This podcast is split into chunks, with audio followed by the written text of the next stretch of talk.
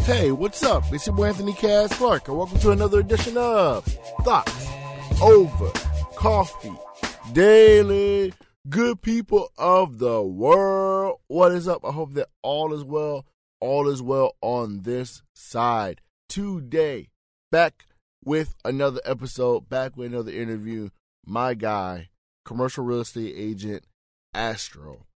Astro is someone who I met a couple years ago, and um, we we kind of got reunited at a food truck uh, a food truck event that I was doing, and uh, he mentioned the podcast, and and I invited I invited him on as a guest, and um, it took about a year for this to happen. um, I I ended up sending him a message. I was like, you know, Astro, it's time, man. Let's do it. So he came by the office, and Astro, he put it on the table, man. He put everything on the table. He put his whole story out there for us. Uh, he he told us a lot. He gave us a lot of gems, a lot of information. Um, just an all around amazing story of a kid who had goals and dreams and and and did everything he could do in his power to accomplish them and where he is now is an amazing place and he just keeps growing and growing and growing. So lots of information packed in this one, man. I'm really proud of this episode. Had a great time talking to Astro. Shout out to Astro. Now, listeners, thoughts over coffee gang, coffee gang, gang gang. Let me know if you really enjoy these interviews because I need to know. Which ones do you like better, interviews or the clips? I mean, I personally like interviews better, but I know that people like clips also. So we'll be doing a good mix, a good variety of them. So don't worry, your favorite clip episodes won't be totally eradicated. We'll be doing a mix of them. I just definitely want to talk to real people, get this uh, information from local people, local stories, and then it's going to go way past local stories. And nothing wrong with local stories, but we're going to get bigger names. We're going to get bigger guests. Um, just people of influence that you know. Um, but my guest, I love all my guests, and I feel like every guest I have on is for a a very very unique purpose. Each person has something that I love about them that I feel would benefit our listeners. So whether it be Astro, whether it be Chef Boy Ali, Chef T Will, pastry chef Nadia, uh, and so many others that are coming along. Trust me, you don't want to miss these episodes. Share them with somebody because they don't want to miss them either. Um, and uh, share this podcast with somebody, please. Do me a favor. Share it on Instagram. Uh, you see me posted on my Instagram story. Just repost it for me. I appreciate you guys who are doing that, and I appreciate you who is gonna do it. So, uh, without further ado, I think we should get into this episode now. Here it is. Follow the trend, featuring Astro. Here we go. All right, so we're here. We have Astro in the building.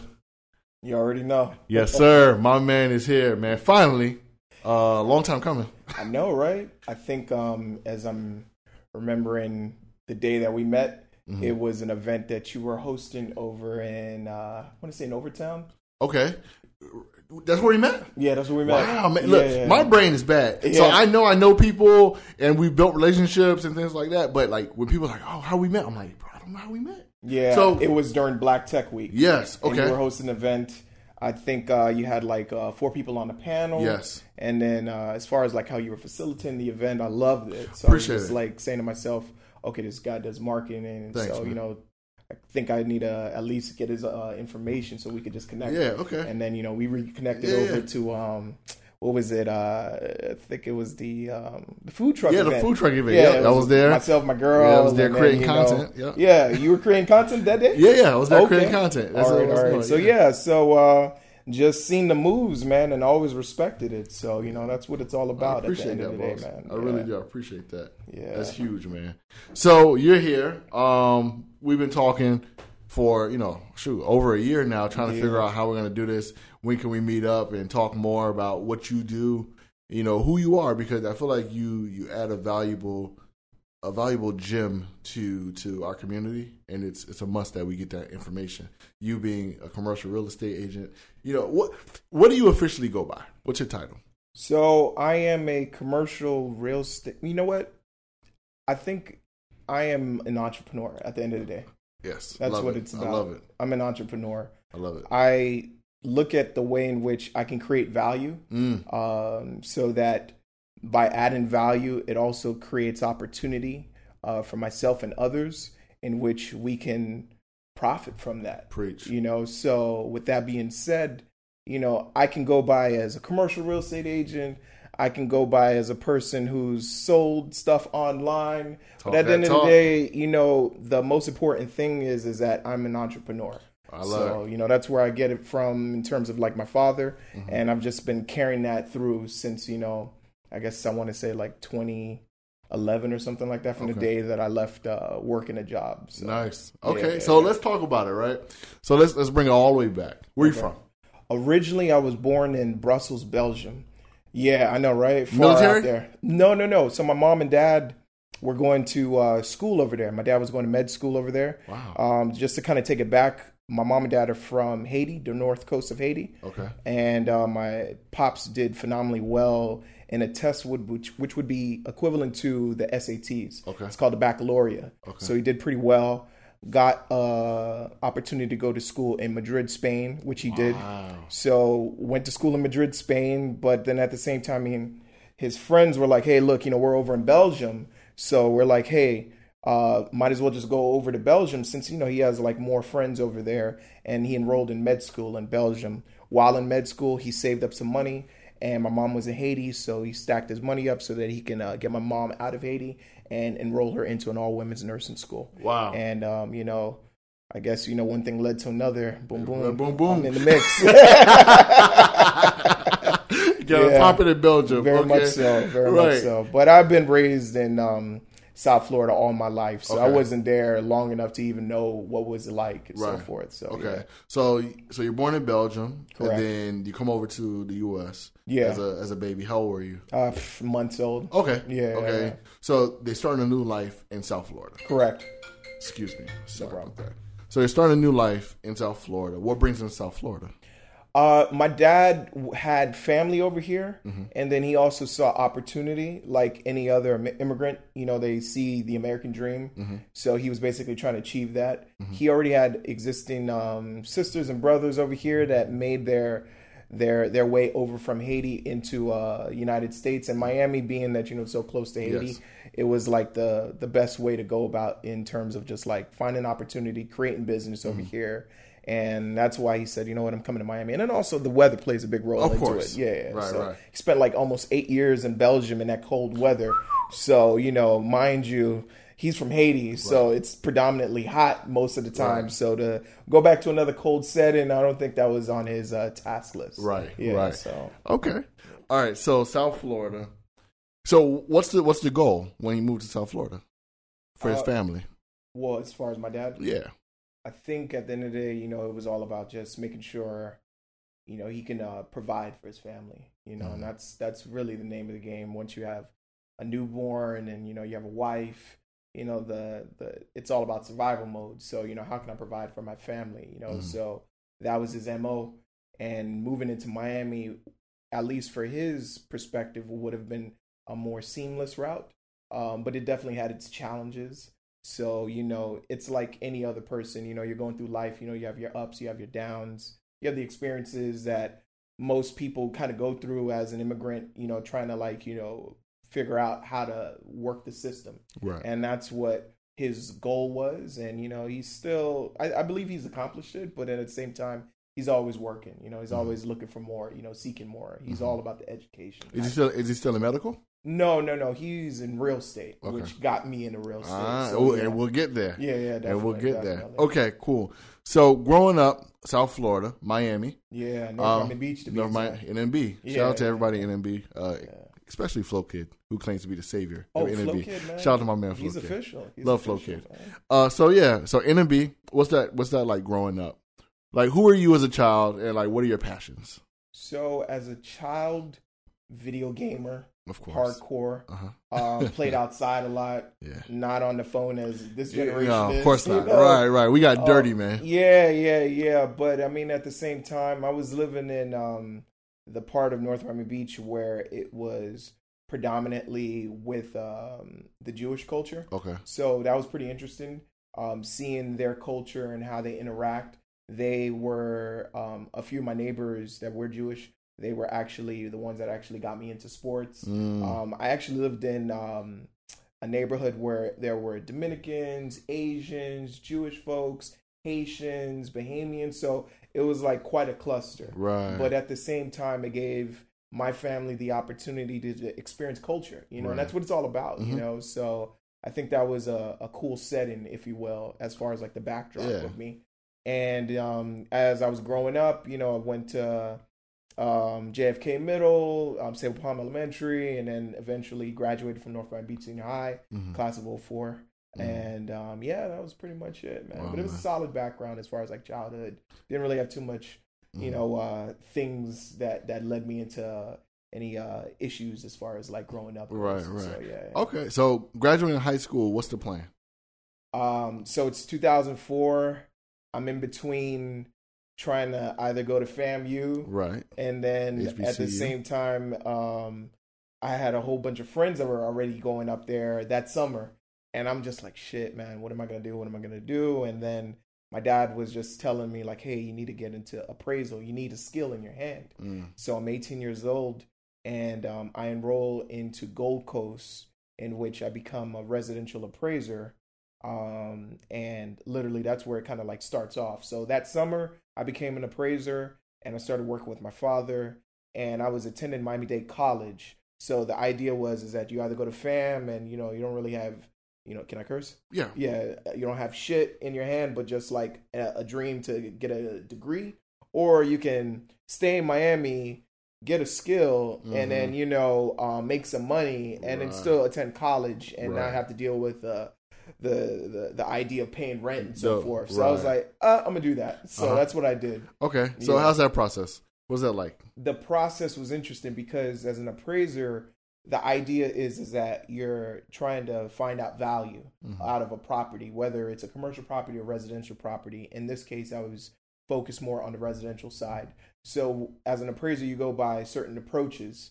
Um, it can be a sales comparison approach, um, a income approach, or it's a comparable approach. Most of the time, people identify it as the comparable approach, where we're like comparing a property with you know maybe in the same bracket of like the date it was um, developed Mhm. um, um, the many bedrooms and bathrooms, um, the the size of the property, and we as appraisers come up with a valuation as far as like, okay, this property is worth four hundred thousand, or this property's worth you know three hundred thousand, whatever the the price point may be. Right. So, Right. Okay. So you become an appraiser. yep, Um, and you're 18 years old at that eighteen. point. Yep, Okay. So are you younger than your contemporaries or? I was the youngest appraiser in my class, and at that time, I didn't know any appraiser at my age. You know, at eighteen, you know, so. I think it was a good skill that my father was just like Yeah. You know, blessing. giving me. Yeah, it's a yeah, blessing. Yeah, It's a he's blessing. he's like probably like the biggest impact in my life. You know, next to my mom and Shout my out to sister. pops, man. Yeah, yeah, yeah, big time, big time. Yeah, father fathers play such a huge role, especially in the black community, bro. for sure. It, you know, I feel I have a special place in my heart for all my friends who don't have fathers or who didn't have fathers in their lives because fathers are able to just direct you in such a way that your mother just can't. yep. You know what I mean? Yeah. Like you, li- like I remember when I was 18 and my father was telling me that I need to do this, I need to do that. Of course, some things I just didn't listen to, but his voice always rang as a voice of like authority and truth in my head. Correct. You know, in a different way that my mother was. So you know, very valuable, man. So as you're, you're a appraiser, as 18 years old, what are you doing? Are you thinking, okay, this is going to be my life, or are you looking for opportunities past that? Or what's going on? I think I was caught up in in just trying to figure myself out because you Mhm. know at 18 there's not too much at least for I, i'm speaking on my behalf Mhm. but it's not like uh this was gonna be what i was gonna do forever so my plan was at the time become an appraiser go to school um and get into medicine somehow some way and then you know eventually become a plastic surgeon you know Oh, that was the idea Okay, and you know where'd that come from? Plastic surgery. you know, you watch Just you know, one TV, look is worth know. a thousand Yeah, words. yeah, yeah. Remember that commercial? Yeah, yeah, especially during Jerry Springer. Oh, yeah. yeah, yeah, that's when it always popped up. exactly. Oh, they were Yeah. spending millions of dollars in advertising. much Jesus so. Christ. I, I'm sure they were doing beautiful. oh my you know? God! Every in business right now? Yeah, but they changed. They changed the theme song. Oh, really? Yeah, it's not that anymore. Oh, so what is it? now? I don't know. I, but that's all I Just know. one look is worth a thousand words. Did Yeah, man. all right. So you want to be a plastic surgeon? What, Yeah, so, yeah. What inspired that? Um, I don't know, bro. I couldn't tell you. I think at the end of the day, it's probably, um, you know, I look at plastic surgery as art. You know, so the idea to where you can sculpt a person to their best version of themselves. Mm. You know, that's that that kind of intrigued me. Mhm. But then when I started looking at the amount of time to stay in school for that, Mhm. I was like, nah, bro, I can't do it. Yeah, yeah, yeah. I, I just can't do it, man. You know, that's like years of Yeah, my yeah, life. yeah. You know, And, I when you're 18, everything seems so long. Real, like, for wait, real. what? I'm going to be 25? What do you mean I'm to be 25? Exactly, yeah, exactly. But you don't realize that you know we were just 18 yesterday, and now boom, I'm 33. I'm Right. like, oh shit, right, you know, exactly. It's time's moving. Exactly. Yeah, Yeah, man. so- Okay. So um, you're looking at plastic surgery. You're looking at other options. Um, so what's next? I mean, how do you? Yeah, so I'm an appraiser, and I wasn't doing the volume that my father was doing uh, because he was an appraiser himself. Mhm. So um, I was just basically taking um, the information that I was learning, and then at the same time, I would also do field work with him. You know, just like seeing all these different properties. You know, like I've seen properties that were like in the hood, and then I've seen properties in prestigious areas, and then you know, creating that value as far as like understanding what the valuation goes. It kind of like you know leads me into like where I'm at right now as far as like Mhm. understanding value because that's really big when it comes to not only uh, real estate but also life as well. So um, a lot of lessons learned as an as I'm an appraiser. However, I didn't feel like I was doing enough in terms of like um, financially wise, so I ended up getting a job. And uh, my first uh, like a really really official job was was working at Olive Garden. Okay. You know, so I worked at Olive Garden as a busser Okay. and that was um pretty interesting. My dad hated it. You know, if anything, he was trying to send people to um purposely, you know, uh, throw food at me and stuff. You know, Jeez. so yeah, he was he was he was he didn't like it at all. But the thing was, is like for me, I was like, I'm empowered because you know I'm doing the appraiser Right. thing. Uh, I'm working as a busser, and then at the same time, I'm getting money. I'm thinking I'm getting money, Right. you know, but really, I'm trading hours, you know, for for for for money, and that's not the the case, you know. Right, but I do think that I mean, of course, it's not necessary. It's not you know necessity for everyone, but there is a lot of value in being young, working in those environments, right? Course, Such as. McDonald's. My first job was Arby's. Arby's. Uh, yeah, and I moved to McDonald's. And fries are so delicious. Oh. Listen, Yeah. man. You know, let's take a break real quick. Yeah. Let's talk about Arby's. Right. Okay, Arby's is the most slept-on restaurant Yeah, in U.S. history. Very valuable in the South region. You know, in some of the Midwest, you know, people love cow- you know they love Arby's. You know, roast beef things like that. Yeah. But for big cities like us, Miami, Fort Lauderdale, uh, New York, people don't respect Arby's. Mm. And um, you know, they've sold the company since, and they have a whole new marketing plan. You know, Arby's dun dun dun. We have the meats, Yeah. which is a more modern way of attacking you know the consumer base. We I- have the meat. yeah, I get it. I get it. But I'm an OG Arby's fan. All right. This is before Arby's had commercials, right? Yeah. You had to know what to order. We had the secret menu. We had the uh what's it called? The cordon bleu. Chicken cordon bleu wasn't even Yo, on the they menu. had that? yeah, it's not even on the, it wasn't on the menu. Oh, you, you had to know. Okay. Right? You had to know. You had to be kind of like that in and out situation. Exactly. Yeah, yeah. Right. So huge Arby's fan. Uh, but I just the whole point of this rant is just to give credit to Arby's. Great Mm. food. Listen, man, fries. You get the cheddar sauce with the fries. You know Yeah, that? yeah, you yeah, know, yeah, cheddar yeah. sauce with the fries, hot cheddar. Yeah. Um, number two, the uh, beef and cheddar, onion bun, onion cheddar bun. Actually, I mean, where are you getting the onion bun from? like, like, No. who does that? You Come on, man. And that's Arby's. it's you know? Arby's, man. That's how they separate themselves. Yeah, come on, man. So respect Arby's out there, all right? If you if you don't eat Arby's, you know, swing by as you listen to this podcast. You're driving to work, wherever you're doing. Swing by Arby's, go to the drive-through, pick up a number two. Tell Shout out them, to Arby's. yeah, tell them Cass sent you. Watch your Arby's give you a sponsorship. I'm gonna need that. You know what I mean? Listen, man. Shout out to Arby's. They they they they, they gave me a nice p- paycheck when I was 15. Very much. So, All right, let's move so. on. Yeah, yeah, yeah. All right. Where were we? I don't know. I don't know. This is we're still recording. Yeah. I lost good. I lost myself thinking about Arby's. Where were we before Um, I guess we were talking about like first Fa- job. value of fast value Yeah. of fast food. Yeah, because you get in the mix with other people the same age as you, right? And you see where everyone else's life is going. So you start to hear more conversations like, hey, man, I want to do this. Or, man, I'm in school for this. Or, I'm going to do this with my life. And then you start to meet so many different personalities. And those things start to actually like sculpt you as a person. Correct. Right? Because, like, for me, I'll speak from my personal experience. Working at McDonald's was the worst experience of my life. Really? As opposed to Arby's. Arby's is great. Okay. Uh, because it's very it's slow. It's like low volume. Um, in a sense, very low yeah. volume. You know, the highest time was like eleven o'clock, where the seniors come to eat. Eleven Oh, a.m. Seniors, okay. Yeah, and then they're out by twelve thirty. Okay. And then for the rest of the day and night is dead. But uh, more importantly, I guess the staff was older than me, so I wasn't really around my peers. When I got to McDonald's, I was working with oh my god, the ratchets of the ratchets, right? Nothing wrong with that. And there's nothing wrong with that because I, I learned a lot. Exactly. But one thing one thing McDonald's taught me was okay, you can't get trapped here Mm. because th- the people who work night they were like 35 and up 40 45 50 they were easily the young people that i was working with in the daytime Yep. they just got older and they're Yeah. still in the same exact spot with the same exact mentality Damn. and i was like oh this is an interesting dynamic Yeah. i don't want to do this i remember working at mcdonald's and they would call you while you were in school and say hey can you come in and you're like i'm, work- I'm at school and they're like can you skip during lunch What? yeah. Yeah. Like they they really had this crazy culture and there were kids who were falling into it. And I was like, well, this is not what I want to do. Yeah, exactly. And then I got out of that, but it taught me a lot because it taught me a lesson like, okay, this is obviously something that you don't want to do for the rest of your life because you can get stuck. Yeah. You know what I mean? And I guess it taught me like a level of elevation, if that makes sense. Big time. But yeah.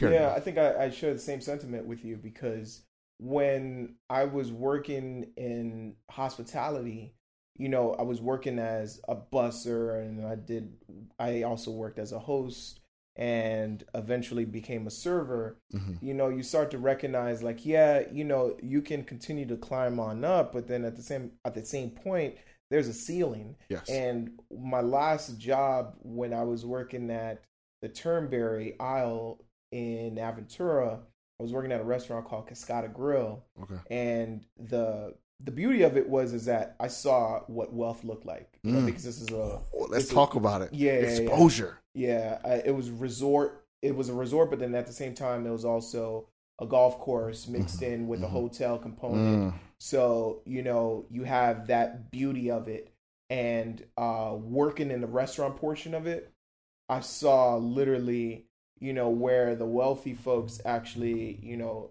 hang out, Mhm. um, the conversations that they have. Mhm. Mhm. So me being at the Turnberry and me knowing that I'm I'm an entrepreneur by heart, I'm like, shit, man, I can't last long in this thing, you know. So I said to myself, you know, I, I, I'm gonna give myself a time limit, and then eventually I uh, left. I think a year and a half, maybe almost two years or something like that. April f- April first, 2011, on April Fool's Day Uh-huh. where I literally walked to everybody and I was like saying, man, you know, I don't think I'm gonna stay long. And then, you know, they were like, oh man, you know, you're joking, April Fools. you're joking, you're joking.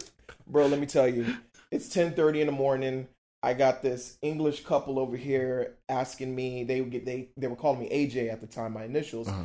AJ, I need some cranberry juice, please, and and my son needs some ketchup. You know, ketchup. And I was great like, accent. Oh It's man! And then next you know, I got this dude from New York over here is asking me like, "Hey AJ, I need some coffee. I need some coffee right now." And my mind is like, "Yo, do I really want to do this shit right now?" So I sat back and said to myself, "You know what, man? This is it." So it's ten thirty. I go up to the manager that was on the floor, and I'm like, "Hey, look, bro, man, I appreciate the time and the effort, and also the opportunity working over here, but I gotta go, man." And he was like, "I already saw it," and I was like, "All right, bet." So I gave him a handshake, gave hugs to everybody. People thought I was joking, bro. And I even went over to the GM at the time and then shook her hand, told her like, "Hey, I'm leaving." She said, "Do you think you need just like two or three weeks, you know, just to kind of recuperate?" I'm like, "Nah, I'm done. I'm done." Yeah. And then you know, just been on this path ever since. But it takes a lot of guts. oh, for sure, for takes sure, a lot of guts. for sure, because you don't know what the fuck you're gonna do. You You you're like, um, all right, I just quit and I feel good. you Right, know? right. And I go home and I'm like,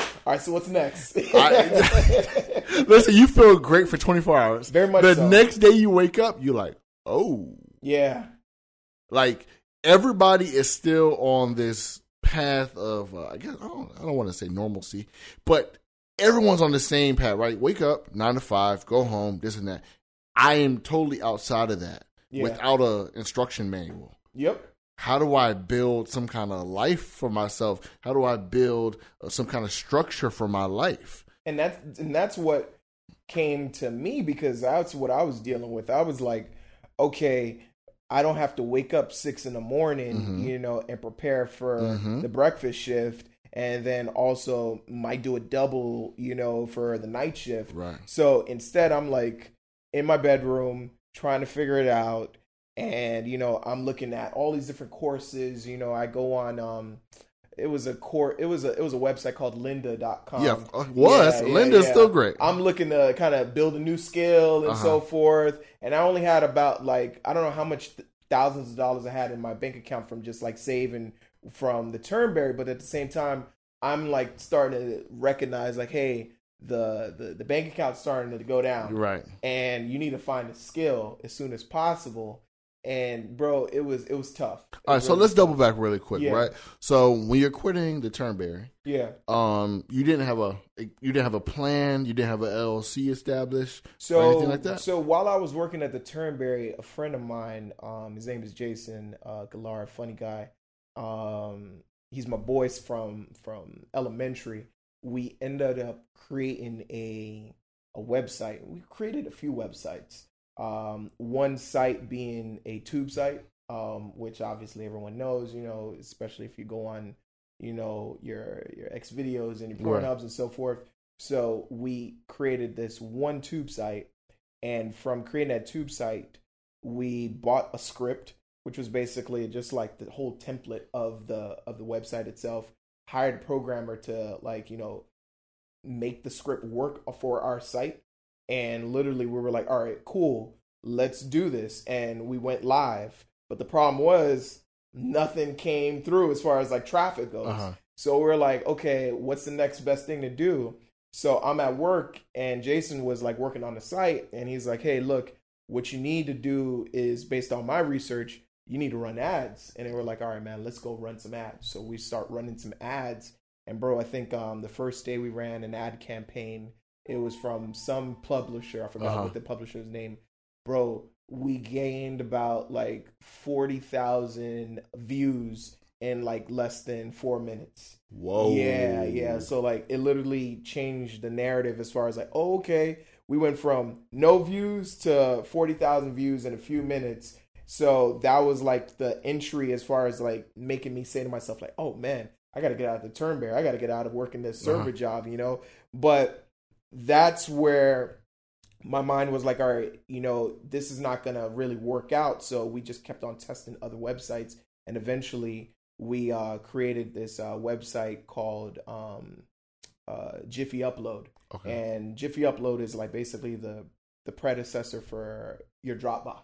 Okay. You know, we were like an online storage, wow. and um, we came up with the idea, and we literally, I think it, it happened probably maybe like from the time Jason was talking about it to where I want to say a week afterwards, we were up and running. Wow. And we ran that site for like a few months. I think working websites was, while working as a server, was motivating me to get out of it as Mhm. quickly as possible. So while we were doing Jiffy Upload, we were learning so much. We were learning about servers. We were learning about um, how much space, you know, that, you know, from all the traffic that we're get- getting, how it can affect, you know, our servers. And we didn't know about cloud space at the time. So we were paying, I think, a $1,000 a month. And then also we started paying for um, SEO, search Mhm. engine optimization. And we hired a dude from India who was charging us another thousand. And we learned that, you know, we were getting, you know, Raped. raped. so the idea was from the website was that we would make money from the ads um, because we were placing it next to uh, the download link. So Okay. you know they would click. oh the yeah, ads. by mistake. Yeah, yeah, yeah. So that was the idea. But then also we were trying to make uh, um, profit from you know, the uh, subscription. So there Uh-huh. was like a nine ninety nine subscription. Mhm. So the, the the the name of the game was just a cash flow. You know, just trying to get the subscription, get the ad money, and we were making something, but nothing to the point where like we can, you know, say like, oh, you know, we made millions or anything like that. We didn't. You know, far from it. So when once the the website didn't do well, and I think I poured like maybe like twenty grand into it from just mm-hmm. like busting my ass working at the Turnberry. It was at that point where I was like, damn man, I just can't do it. Like I really thought that this was gonna be my way out. And I guess that led me into April of, you know, April Fool's Day where I was like, bro, I, I just can't do this, man. I gotta quit. So, So you quit. How much money do you think you had in your bank account when you quit? uh maybe like fifteen or something. Okay, 15 Yeah. grand. Fifteen grand, yeah. And yeah. then uh, did you have like rent, things like that? No, no, no. I was still staying at my mom and dad's. Perfect. Um, probably, I think a month afterwards, my cousin was working at the Ritz Carlton, and he was telling me like, "Hey, look, man, I got a discount at the Ritz Carlton. Let's go over to Puerto Rico and have some fun." I was like, "Bet, you know, let's do it, Great. man. You know, I'm not working." Great. great. I ain't doing shit, you know. So we go to Puerto Rico, Oh, spend a week man. over there. It was lit. It was lit. It was lit. Uh-huh. You know, love Puerto Rico. You know, haven't been back since, but yeah, it was lit. And then I come back thinking like, okay, just had a great vacation. I'm back on my grind, bruh. What grind? What? what grind? Who I was fooling. Right. You know, so Jesus Christ. yeah, yeah. So that's what I was going through at that little period of Uh-huh. time. So. Okay, so you, you say you start researching, trying to build a skill. Yeah, so I ended up um I guess I ended up starting to look more into um getting back into the appraisal world. And the I guess we got to go back a little bit. So Mhm. From 2004 from the time I graduated all the way to 2009 I was um I was licensed as an appraiser. But during the 2008 uh, Crash. market crash, Uh-huh. you know, the banks actually reform reformed how the appraisers would get business. Mm. So you had to instead of getting business from a mortgage broker, if you will, you had to go through a, an appraisal management company, also an AMC. So it was like kind of like layering a middleman in between from the banks to the appraisers. So it wasn't direct anymore. Right. And with that shift, excuse me, Made it harder. it made it harder. Um, didn't understand the shift itself. Uh, put a hamper into my father's business as well too, and that's where uh, him and I and our and our family we just had to like kind of refocus our our energy into just like building real estate, you Mhm. know. And that's where I think after the crash, that's what led into buying duplexes and triplexes over in Little Haiti, Mhm. and then you know eventually just like kind of like creating a portfolio So who who was doing that? Your, your, so your it's both me and my father. Okay. You know, so we're now like, okay, we're understanding that there were previous mortgage brokers that we were getting business from that knew that the market was just like tanking from 2008, 2009, and they were burning money left, right, and they had these properties. And they're literally just sitting on properties where they're like, "Hey, look, you know, I'll give you this property for X amount of dollars," Right. and it was dirt For the low- for the very cheap, low. right. Yeah, yeah, like Detroit prices. Yeah, yeah, yeah, Low. yeah. yeah, yeah, yeah. Shout to Detroit. yeah, yeah, yeah, yeah. they still in a recession because Well, you know, Detroit is actually in a in a transitionary period right now. Good. Where like now you're starting to see more redevelopment in the downtown corridor. I was there yeah. um in 2015, 2016, and also I think 2017, if I'm not mistaken. So I've been actively looking for stuff in Detroit, but the what I wanted to get in Detroit, I wasn't mentally prepared for it. So now I'm in a different state of Mhm. mind where like, you know, when I do go back, you know, it's it's it's just to create value and also be able to profit from that. Right, So, right. Yeah, that's Okay. the name of the game. Shout out to Detroit. Okay, so get these properties for cheap, you and your Yeah. father. Uh, and then are you like, oh, this is where the gold is? No, you know what it was? I think um it's it's when I started dealing with the tenants is where I was like, oh, this is different. You know, so Mhm. we had this um tenant that was from Europe, our first tenant, cool dude. Dude saw that um we were doing um yard work uh and the guy was we had this one guy that was cutting the yard and then he comes up, drives by and he's like, Hey, you know, is this for rent? And we're like, Oh, not yet. And he said, Well, I need a place now and stuff, you know, and then my dad was like, All right, boom, so we're just gonna create a lease and then my dad created a lease and then we signed it with that guy and then he was there with us for like maybe like a year and some change and that was our first tenant you know Mhm. cool dude so the entry of not just acquiring the real estate but dealing with the person that's going to pay you was the the, the I guess the the change for me because I'm like, oh wait, so you mean to tell me we get this property, you're gonna go put in eight to twelve hours a day, and part of your paycheck you're going to give a piece to us.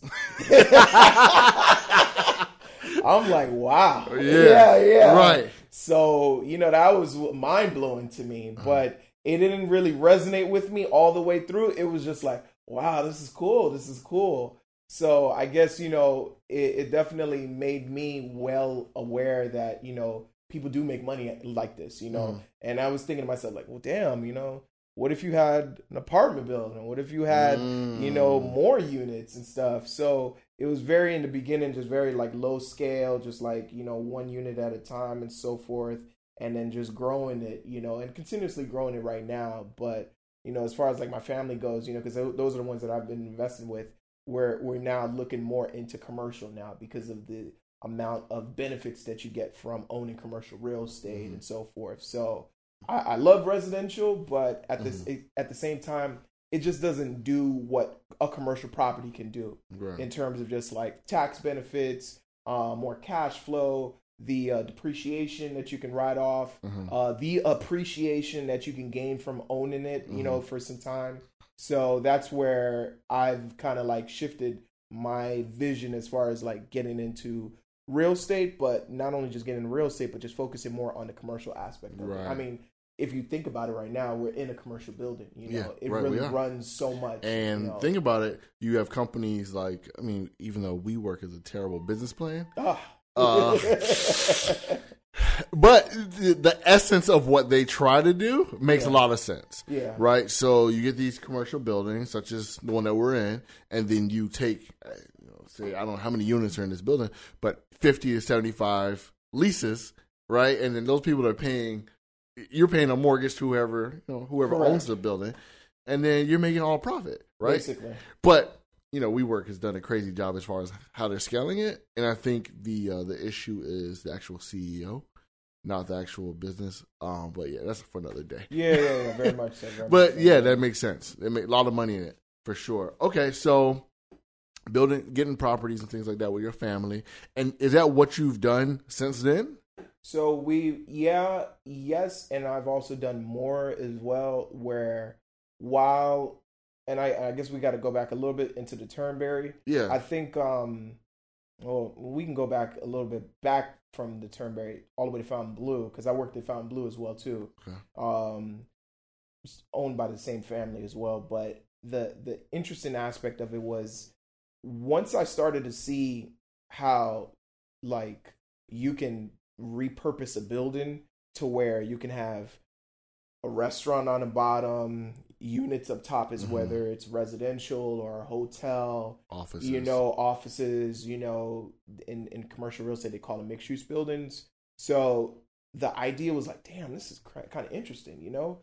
And then after I left um, Fontainebleau and went over to the Turnberry, and then I'm sitting in terms of just like looking at it like, oh, this is crazy. You know, I'm seeing a resort and I'm learning about the person that created it, Don Soffer, and how he pretty much the the I guess the, they say that he wrote the idea of of Aventura on a on a Bev napkin. You know what? I'm tired of everybody with this napkin story. All right, how many napkins are there? Yeah, yeah, Listen, yeah. I have never written on a napkin in my life. Okay, why is everybody writing on napkins? I don't know, But anyway, man, but he if to to write what he thought about on Uh-huh. a napkin. Yeah, I want to know where that napkin is right now. I want to see all his napkins. Let me get that napkin, big Right, dog. right. You know. Yeah, so um, Yeah. you know, working at the Turnberry it really was where I really, like I said earlier, like I saw wealth, and I was like sitting back saying to myself, like, man, I'm a server here, but I need to kind of like learn how this all kind of like came about. And um, I'm working, I'm working, I'm working. I'm also um, serving uh, Don Soffer as well too, because you know he owned the damn place. Right, right. So you know, I would, I would, I guess what I would do is is that I would just like give get him some coffee and then just kind of like go back into like my little space. And whenever he was ready, you know, for anything, I would just like come back to the table. But the beauty of it was is that he was always dropping knowledge with his friends. Mm, and He you was just dropping so much knowledge. That was ear hustling. ear hustling. Yeah, yeah, there you yeah. go. So he was dropping knowledge to his. I don't know if they, they were his friends. I'm not sure how he operates, but there were people that you know from the golf course. They would come in and sit down and Peers, breakfast. just Yeah, yeah, for the most part. And I got to say, man, some of the conversations that he would say, it would just be so subtle and simple. Like as far as like you know, I went straight to the source um, because I remember one time this guy was like um, saying to Don, he was like, "Hey Don, how did you get the eggs with the with the with the with this and that and so forth?" He said, "I didn't go to the middleman. I went straight to the source." And as simple as that sounds, I always like remember that, you know, and I would always like kind of apply it into my life, you Mhm. know, even to this day. Mhm. So you know, hearing certain stuff like that, and then eventually, um, I caught him on a good day because he rarely talked to anybody, you know. So I caught him on a good day, and literally he had um these two ladies sitting um side by side next to him, and he I was serving him at the patio station, and he was literally uh just chilling, you know, just vibing with his little little blonde chicks. Mhm. And then um, I was like, man, you know what, man? I'm on my entrepreneur shit. Let me just holler at this man right quick. I say, man, Mr. Soffer, you know, um, what would you say as far as like aspiring words to like an entrepreneur, you know, who's who's trying to get to the next step? And then, you know, he kind of looks at me. He said, "Where you from?" I said, "Man, I'm from Miami." He said, "You're Haitian, right?" I was like, "Yeah." He said, "Yeah, a lot of Haitians work with me."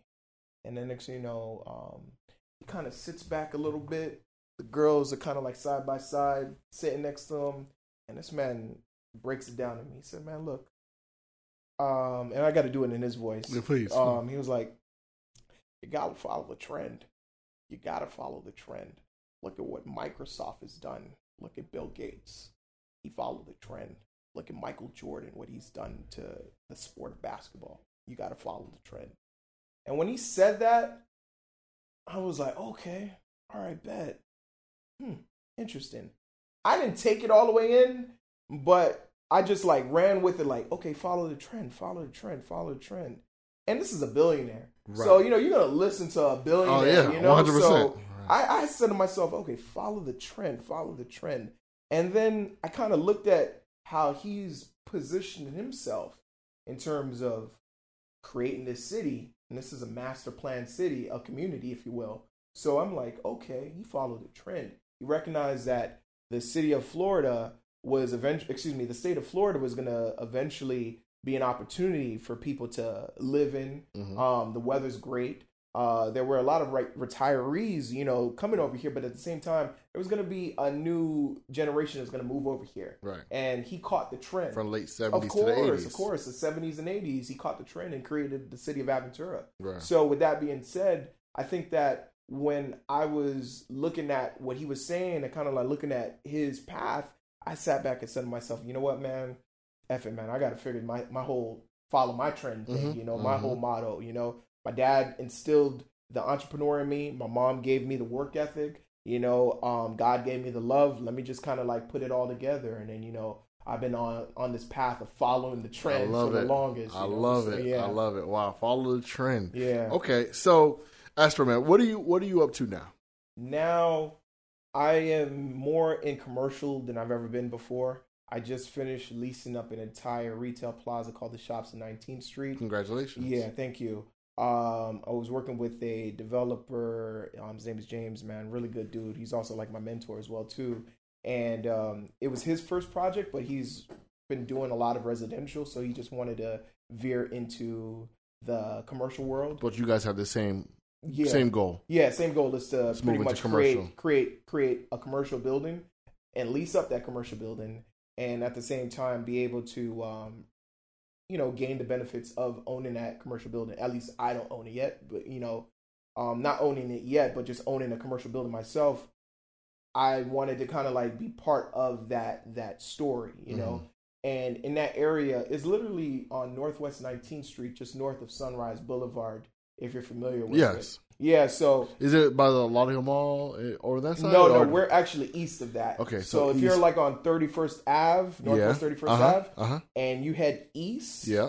um, on 19th Street, Yes. Yeah, we're there after the uh, church. We're next to that park. Okay. Yeah, I'm gonna check it out. yeah. I know. I know Yeah, the area. very much okay, so. I know the area. So the idea was was that we would create a a a, a tenant a tenant base that would be profiled to to um be for the people. And with that being said, it was like okay, how do we go about and making sure that we have the right tenants for this area because you know this area is kind of underserved. Right. So we were saying to ourselves, okay, let's go about and create necessity based things, you know. So that's where the nail salon comes in. You have a restaurant, um, which is called Pleasure of the Sea.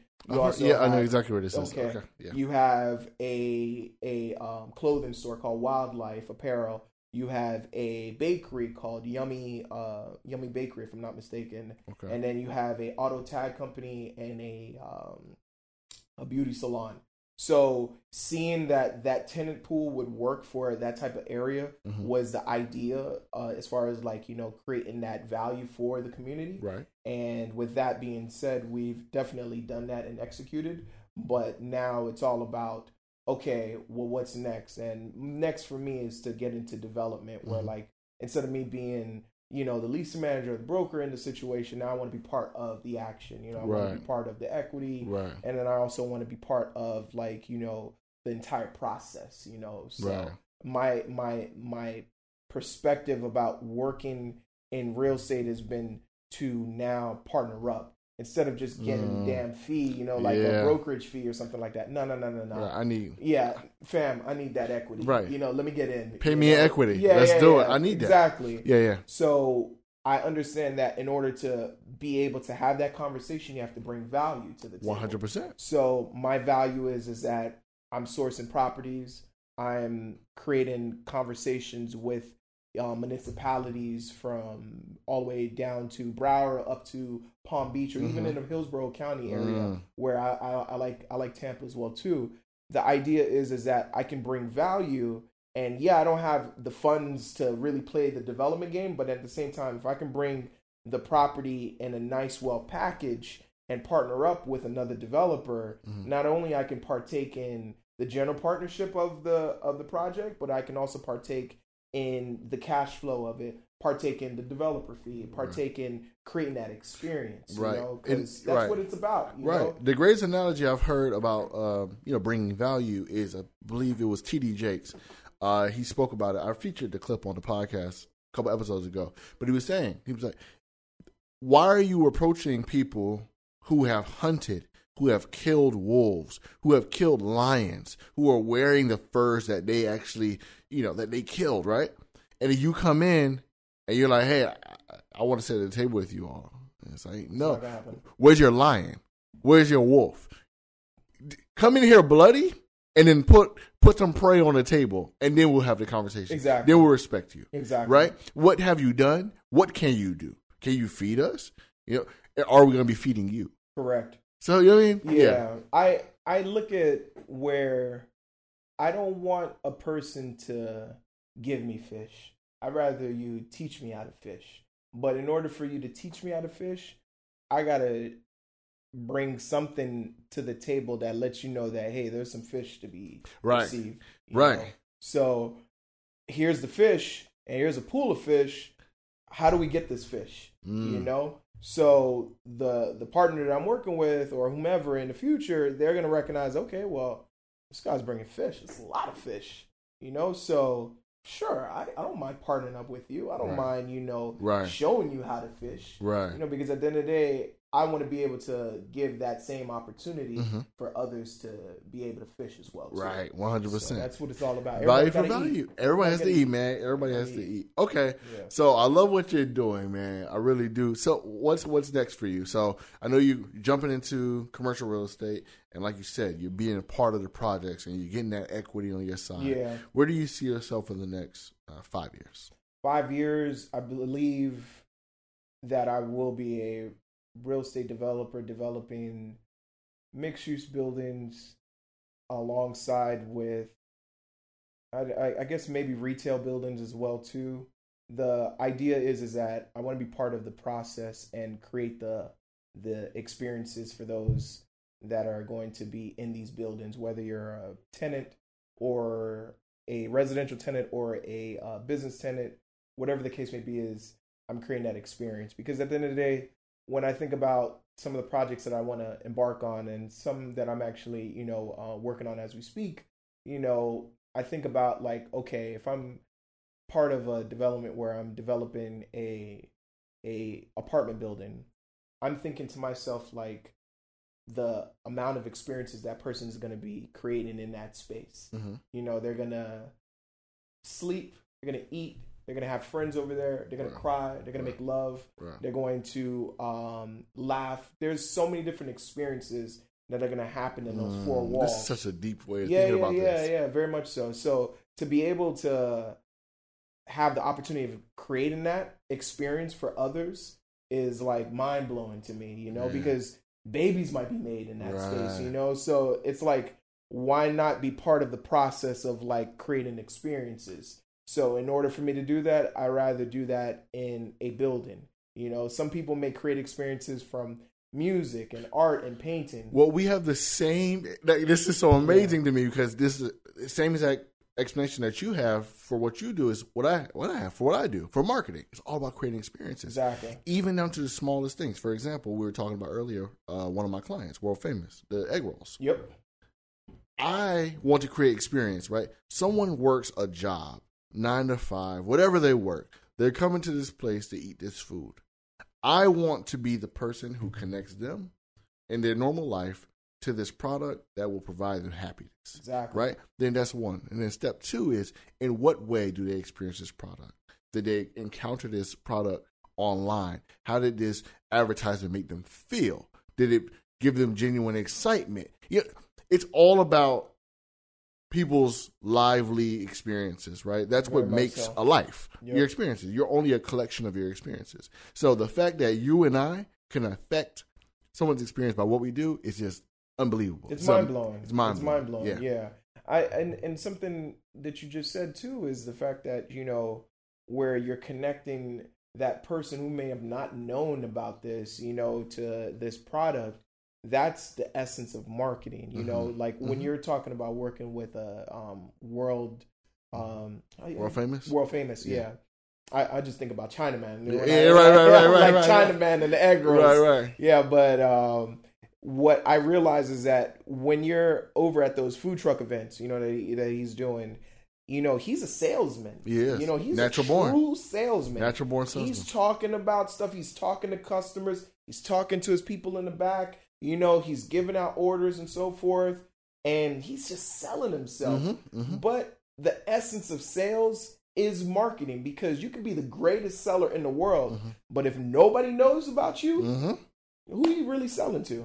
You know, Mm. and that's where Right. the the the marketing marketing folks like you come in Right. to where you identify that this man has a great product Mhm. and he can sell this product, Right. but in order to amplify his his vision, you know, or amplify the product itself, he needs that marketing. And Right. when you did that video with you with you guys, I mean, it was amazing. That's where Thank you, bro. really set the, the set the bar up. Where like, okay, the next restaurant that comes into this plaza, yo, y'all need to really do something else. Y'all got to jump out of the helicopter, you know, you know. Right. So yeah, so that's what it's all about at the end of the day is you know creating sure. that that value and also you know being able to um assist with the experiences that you know others are to be feeling. One hundred percent, man. You know, just like in not making this about me at all. Yeah. But like when you speak about that one video, right?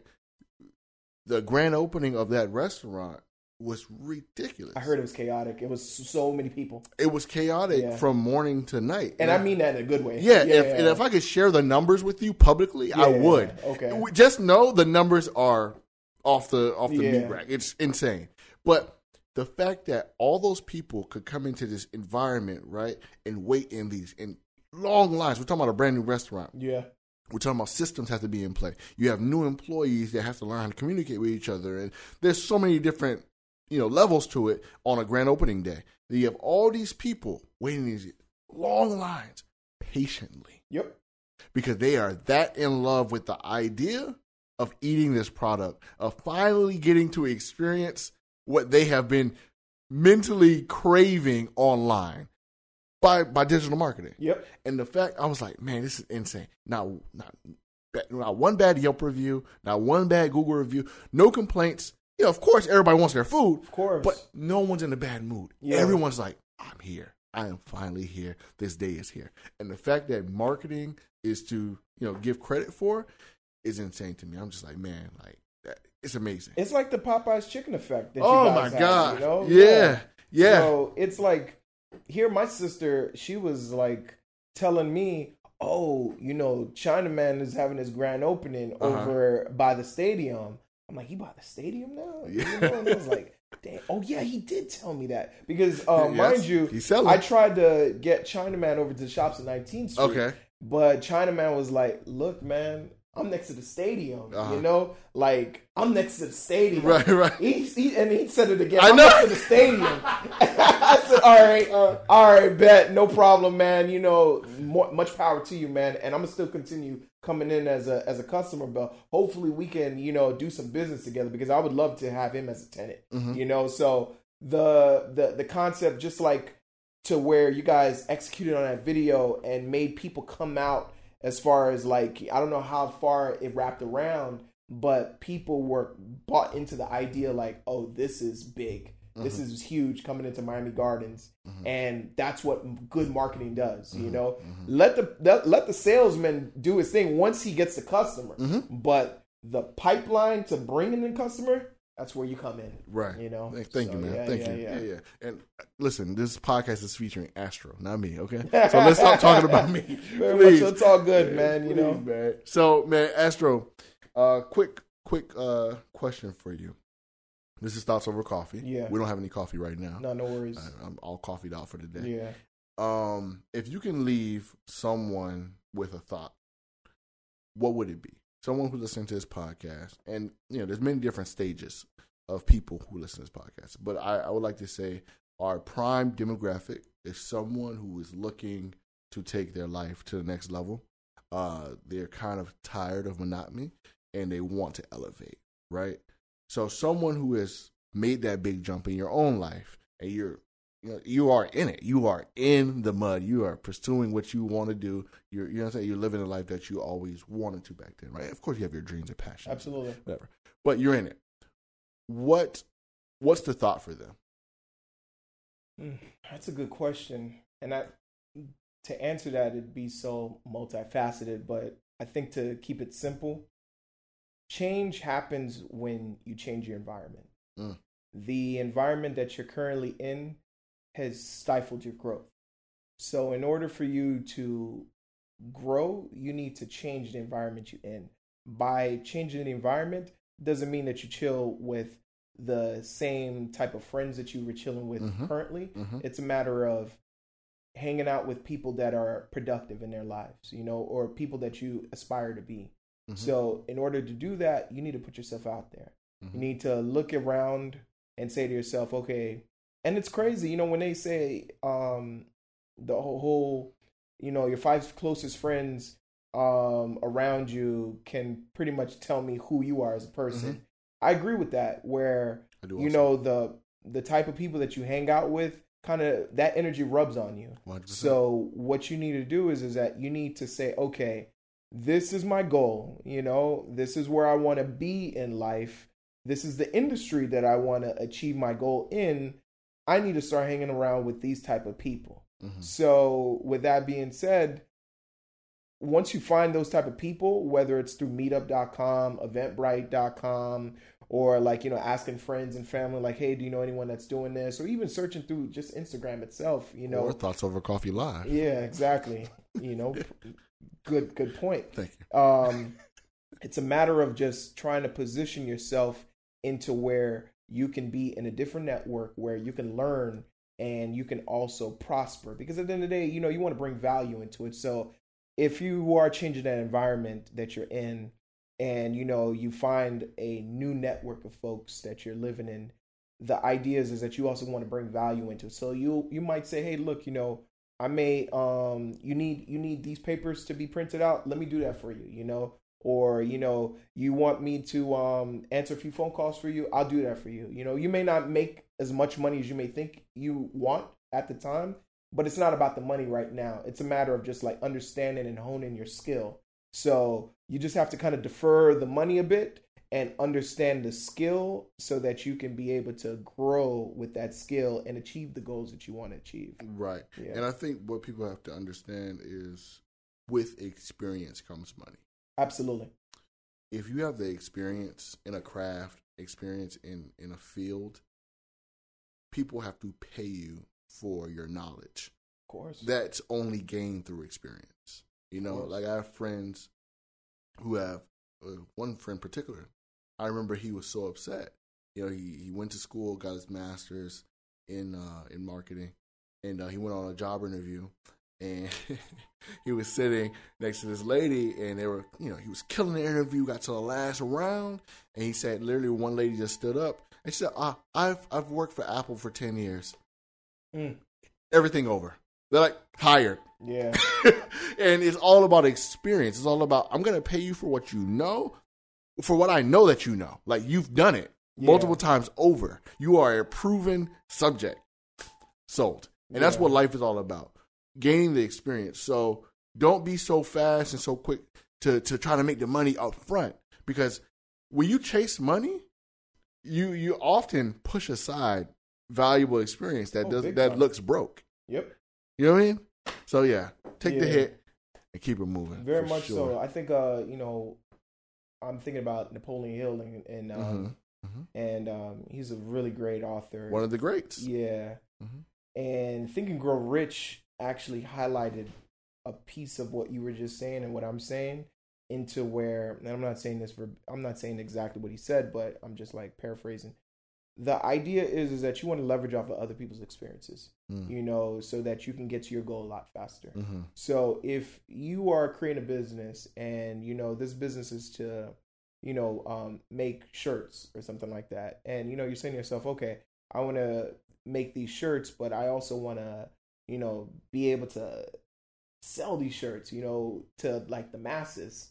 You don't just like say, okay, let me, you know, make a shirt, you know, find a shirt online and then you know, slap a label on it and then go on Instagram and sell it. No, what you want to do is is that you want to talk to attorneys, you Mhm. know, about copyright infringement. The guys that have been doing this for like 10, 15 years. You want to talk about, you know, to people that who who are in the fabric business Mhm. for 10, 20 years. They can tell you so many different things. Mhm. And you might just say, "Oh, I'm looking to make millions and millions of dollars," but you got to respect the process because these people that you're getting the information from, they're giving you jewels that's going to be able to create those millions of dollars, Mhm. you know? So Uh-huh. it's all about keeping your ears open and respecting the process, Right. you know? And multiplying that by 20 by reading. Oh, That's exactly what a book is. Yeah. If the, say say if that author is 55, 60, 75 years old, he took his whole entire life to learn what he learned to write in that book and wrote it down for you to read within a week. Hmm. Come on. That, come on, pick it up. Pick it up. He, it took him his whole life to learn this, and he's giving it to you to learn in a week. But not a lot of people see that way. People just like, I want it now, the instant gratification. And it just doesn't happen that way. You gotta learn. You know, you gotta learn to earn, you know? Like, So Think, it's about gaining weight and losing weight, right? You eat a Snickers bar, you are instantly happy. yeah. You eat kale, you are instantly sad. but in two weeks, if you keep eating that kale, you will see the difference. Yeah. Snickers bar, you like same thing, but immediately you're happy. You know what I mean? Yeah. Instant gratification. It's great. Can you you know, funny enough, with instant gratification, um, eating that Snicker and eating that kale, it will kind of go back to the most important thing behind everything that we're talking about. Habit. Mm, Habit. mm, We are creatures of habit. indeed. if your habit is off and Uh-huh. you know you're going through the habit loop Uh-huh. um I, it was a book i read on the power of habit Okay. and um it was it was literally breaking down the the the step by step process in which you know we go by habits so if we're if you're saying to yourself oh you know you want to lose weight and you know you haven't identified that habit to be able to create on a daily basis Mhm. you're not going to lose the weight you're Mhm. just not going to lose the weight you Right. know you have to make sure that habit becomes solidified in your mind Right. so that now I'm replacing that bad habit of eating that Snicker, Right. and then going into it as okay, I'm eating this kale because I know what's the the, the end result, or I know what I'm going to gain out of this. You mm-hmm. know, so I know there there's a reward, and that's what the beauty of habit is: is that there's the process and there's the reward. Mm. You know, and most people, you know, when they think about life in general, they're consistently with bad habits, and you got to change those habits in order to affect change. You know, mm-hmm. so. I, I think that's where I'm kind of like recognizing and being more self aware of like my habits and trying to change those bad habits with good habits, just replacing it. You 100%. So yeah. Well, yeah, I guess that's the that is the ultimate uh, defining line between you know who you are and who you want to be. Exactly. Yeah. Very much so. One hundred percent. I Yeah. agree with that. I like that. Thought. It was a long thought, but Yeah, I, yeah, I love it. I love it. You got to get a venti from Starbucks for that one. so. Yeah, man. Astro man, tell the people where they can find you, bro. Um, I'm on Instagram uh, at Astro Boulevard. Doc, I mean, excuse me, Astro Boulevard. Uh, right now, you can hit me up, DM me, and I'm also on Facebook. You can easily Google me, Astrolane, uh, Astro Josu. So um, I'm always on uh, social media, and um, I'm always able to talk to future clients and also people who just want to be able to just like learn more about real estate and commercial real estate. I know we just like kind of like went surface on Of this, course, but of fortunately you'll be able to do more podcasts and invite me over, man, Of and we can really go into the nooks and eh, crannies. Listen, about are you are you estate. saying a thoughts over coffee live featuring Astro? Very much so, man. Yeah, uh, yeah. Listen, man, I, I get it done. All right, let's do it. I'll man. get it done. Let's do it. Well, man. All right, man. All right, yo. Thank you for listening. Of course, please follow Astro. Follow me on Instagram, CASS4QL. Uh, September 21st, Thoughts Over Coffee live. If this podcast is out before that, please make sure you go get your tickets right away. Click the link in my bio. I'll actually put it in the description of this podcast. So they're free RCPs. Uh, Thoughts Over Coffee live, Trapping, Trapping Out the Kitchen, featuring Chef T. Will, uh, pastry chef Nadia, and my guy Chef Boy Ali. Uh, we are giving you tips, tricks, and everything you need to know about starting from where you are, using what you have to get what you want. So get there, get your RCPs before they close because they will close, and don't call me if you don't get RCP because I promise you I won't answer. But uh, thank you guys. Later. Peace. Blessings. Cheers.